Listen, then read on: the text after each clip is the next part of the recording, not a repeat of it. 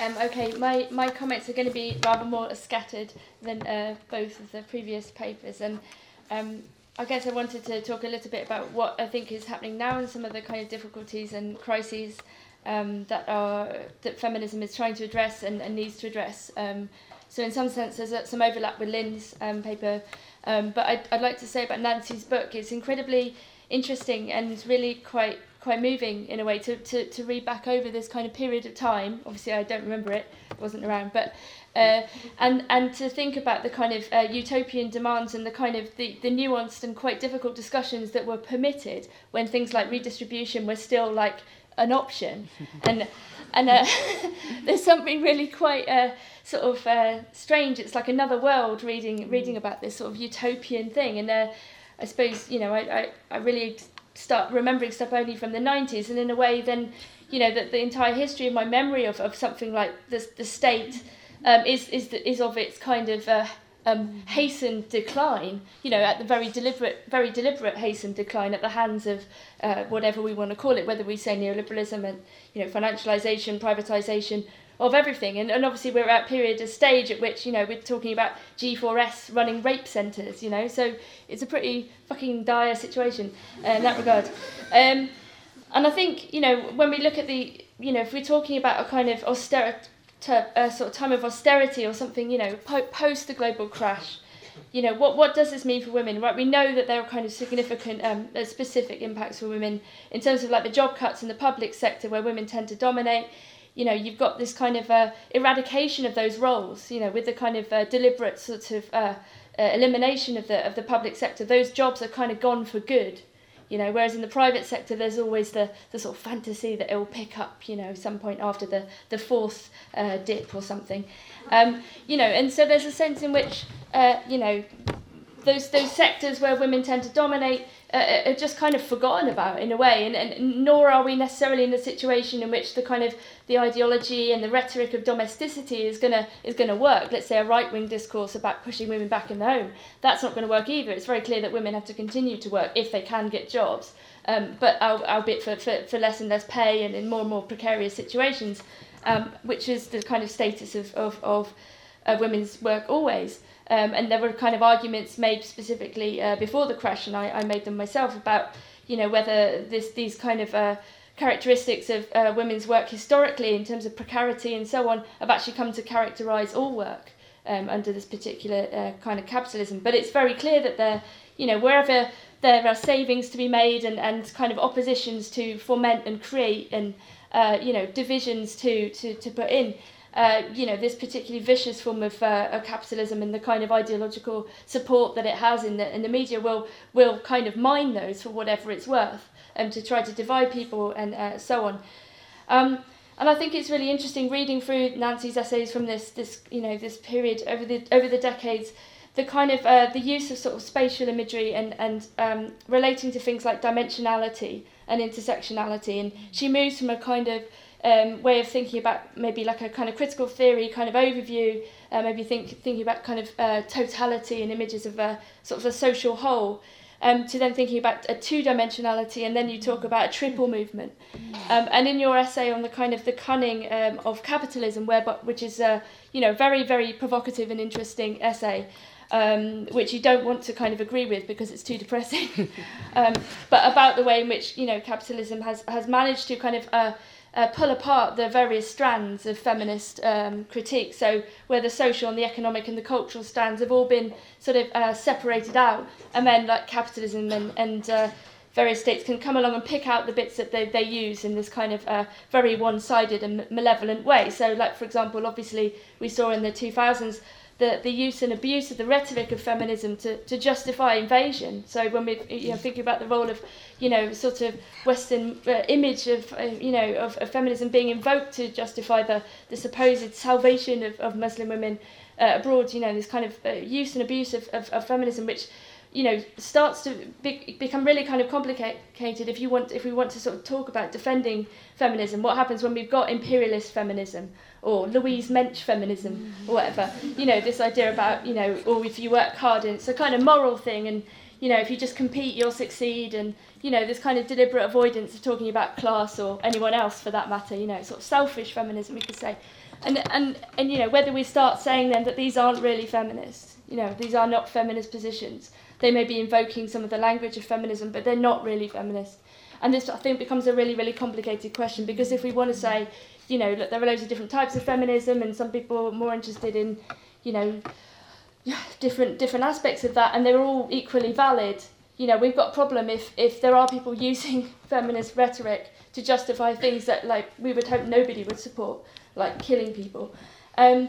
and that you know complicated questions if you think about the, the really really kind of uh, terrifying rapid um, rise of a, a sort of fascist rhetoric in the past few weeks it's obviously going on in the background but it's been particularly uh, exacerbated lately. And you know what happens when the EDL have an LGBTQ branch? And you know this kind of thing it gets really really complicated to try and sever the strands and say look this is not you know anything to do with what we're talking about. Um, I think you know, one of the, the kind of interesting and prob- difficult things, I guess, apart from distinguishing between rhetorically evil feminism and, and what we would want to defend, is I guess maybe also this sort of imposition of a fake kind of scarcity, and I don't really know how to put this properly, but like the way in which it's always. Mm, you, you only ever get kind of a very limited time to say what you want to say. You know, you, there's only allowed to be a few feminist voices in the media mm. or something, and you know, and, and this this panel is probably a negative example of that uh, for loads of reasons, and race included. And I think,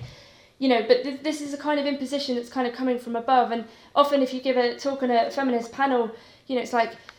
the, the often there'll be a negative kind of comment. Well, you didn't discuss X, Y, Z, and da da da you know, it's as if every time you have to talk about feminism, you have to talk about everything within that remit. And I think that's that's coming from somewhere else. You know, it's an imposition of a sort of austerity of thought. You know, as if somehow we we, have to obey the logic of, of kind of competition in order to get anything through. Um, and I think that that gives rise to kind of really sort of negative uh, image that we can't talk about all these things at once. You know, and I think it's interesting with the kind of uh, Don't know what we want to call like internet feminism you know, kind of a resurgence of interest in, in intersectionality and actually um, talking about these things all together. And, and what happens if, you know, there is a, a permission, uh, somehow give yourself permission to actually talk about these things all at once and not have to sort of hastily uh, say one thing. Um,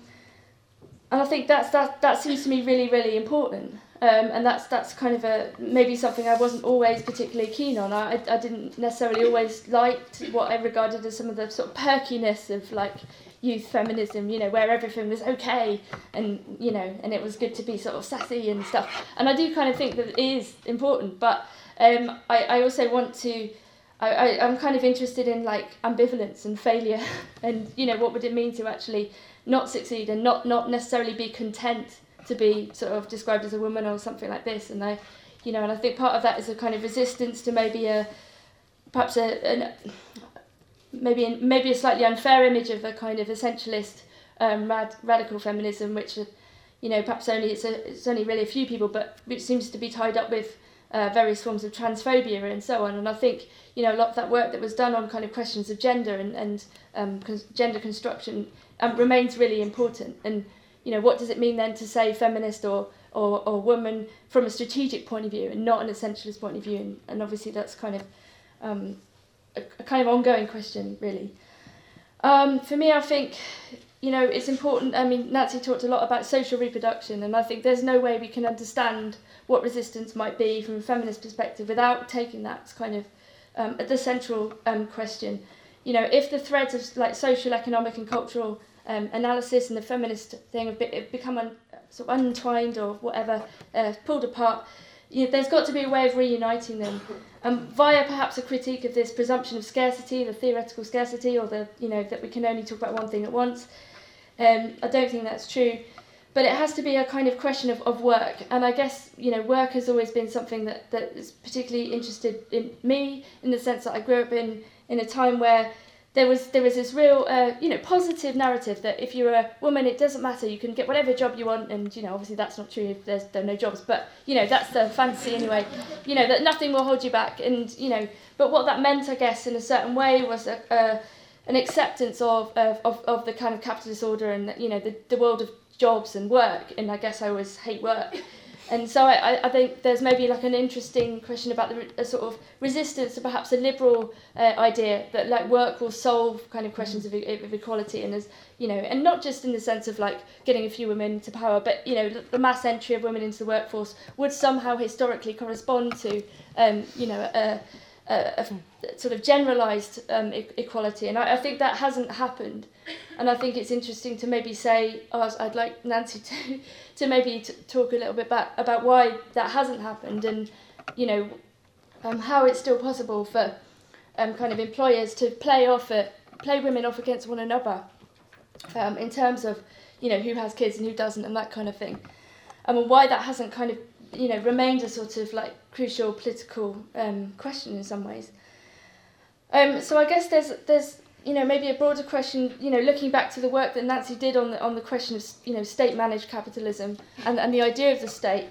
you know, what do we what do we say now, you know, in this when when basically the welfare state has been, you know, sort of brutally destroyed in every possible um, direction. You know, do we do we call for a, a sort of reinvigorated notion of social democracy, or welfare state? You know, obviously lots of people are fighting the cuts and there's anti-austerity um, you know, protests all the time, and, and feminists and, and women have a strong part in this. Um, you know, and but maybe there's something of a paradox, perhaps, of, of, of some people who, you know, let's say Marxist feminists who are ultimately interested in the withering away of the state, actually trying to defend the state, you know, from a kind of different savage form of attack. Um, or whether, you know, and, and it's actually interesting the uh, the feminist fight back sort of leaflet that's going around, you know, discussion of um, you know, basic minimum wage, which is another kind of idea that's sort of being resurrected and, and well, it's, it's always been there, but it's come uh, to the fore again and it was discussed a lot in Occupy. And there's also kind of Kathi Weeks' book on work, in which this is a kind of proposal that she, she discusses as a way of, um, you know, perhaps breaking the link between, I don't know, unfair sort of redistribution of, of kind of welfare, um, uh, welfare money and so on. And, you know, it's very hard to imagine actually our government ever agreeing to basic uh, income uh, idea. Um, but but it's a kind of you know one way of reformulating the kind of question of social democracy in the welfare state, which I think is really important. If that doesn't work, socialism or barbarism, um, you know where do we go? And I and I think you know I'm quite interested in maybe this kind of total critique of um, of of work, of social reproduction, and what would it mean to kind of question um, all of that. You know, without necessarily being against reproduction. Obviously, I don't think there's a it's it's it would be too ridiculous to say you know well women should just stop having kids and there should be no like you know they shouldn't work and you know although it's quite tempting sometimes to propose like sex strikes and you know this kind of thing. But you know but, but that's clearly not a kind of a, a sort of reasonable suggestion. But but nevertheless you know people like Federici and so on are working on you know what would it mean to think about mm. social reproduction as this kind of you know you know necessary uh, albeit unwitting um, you know uh, perpetuation of a system that doesn't benefit those the people, um, the people that um, it it exploits. So I guess you know thinking about total exploitation and what would it mean to to try to reclaim or or, or you know prevent that from happening uh, in a collective um, way. And I and I, I guess I'll just finish by returning to this point about like it's got to be like a an expansive notion of feminism. You know, it's got, it's got to fight that sort of fantasy of scarcity. And uh, again, I don't really know how to put it, but I think you know, we cannot accept the logic of competition that we have to kind of fight for ideas. You know, it can't be simply, you know, one way of looking at things. It's got to be all of those things. And I think, you know, perhaps we might be moving to a stage where where where something like intersectionality or the triple movement or whatever you want to call it is maybe kind of actually um, going to work, and and that, that maybe there's a kind of um, um, a sign of hope there, and I do see that kind of hope in lots of uh, lots of kind of kind of current discussions. And you know, again, I'd just like to note, you know, in terms of thinking about the G4S, G4S running the rape centres, you know, which is seeming seeming really grim possibility, but you know, at the same time, we've had this massive ex- exposition, exposing, sorry, of, of rape culture in the past sort of year and a bit, you know, where it's actually been really quite significant, and this is on the left, you know, in left organisations. It's also um, in society in general, you know, looking back to the 70s again, but in a very negative way, I suppose, you know, and, and just saying like these things are absolutely unacceptable, you know, these things happened then, they shouldn't have happened then, you know, let's make sure they never happen again, you know, okay, that's, that's utopian as well. But I think something has shifted, you know, in terms of that debate, and I think it may be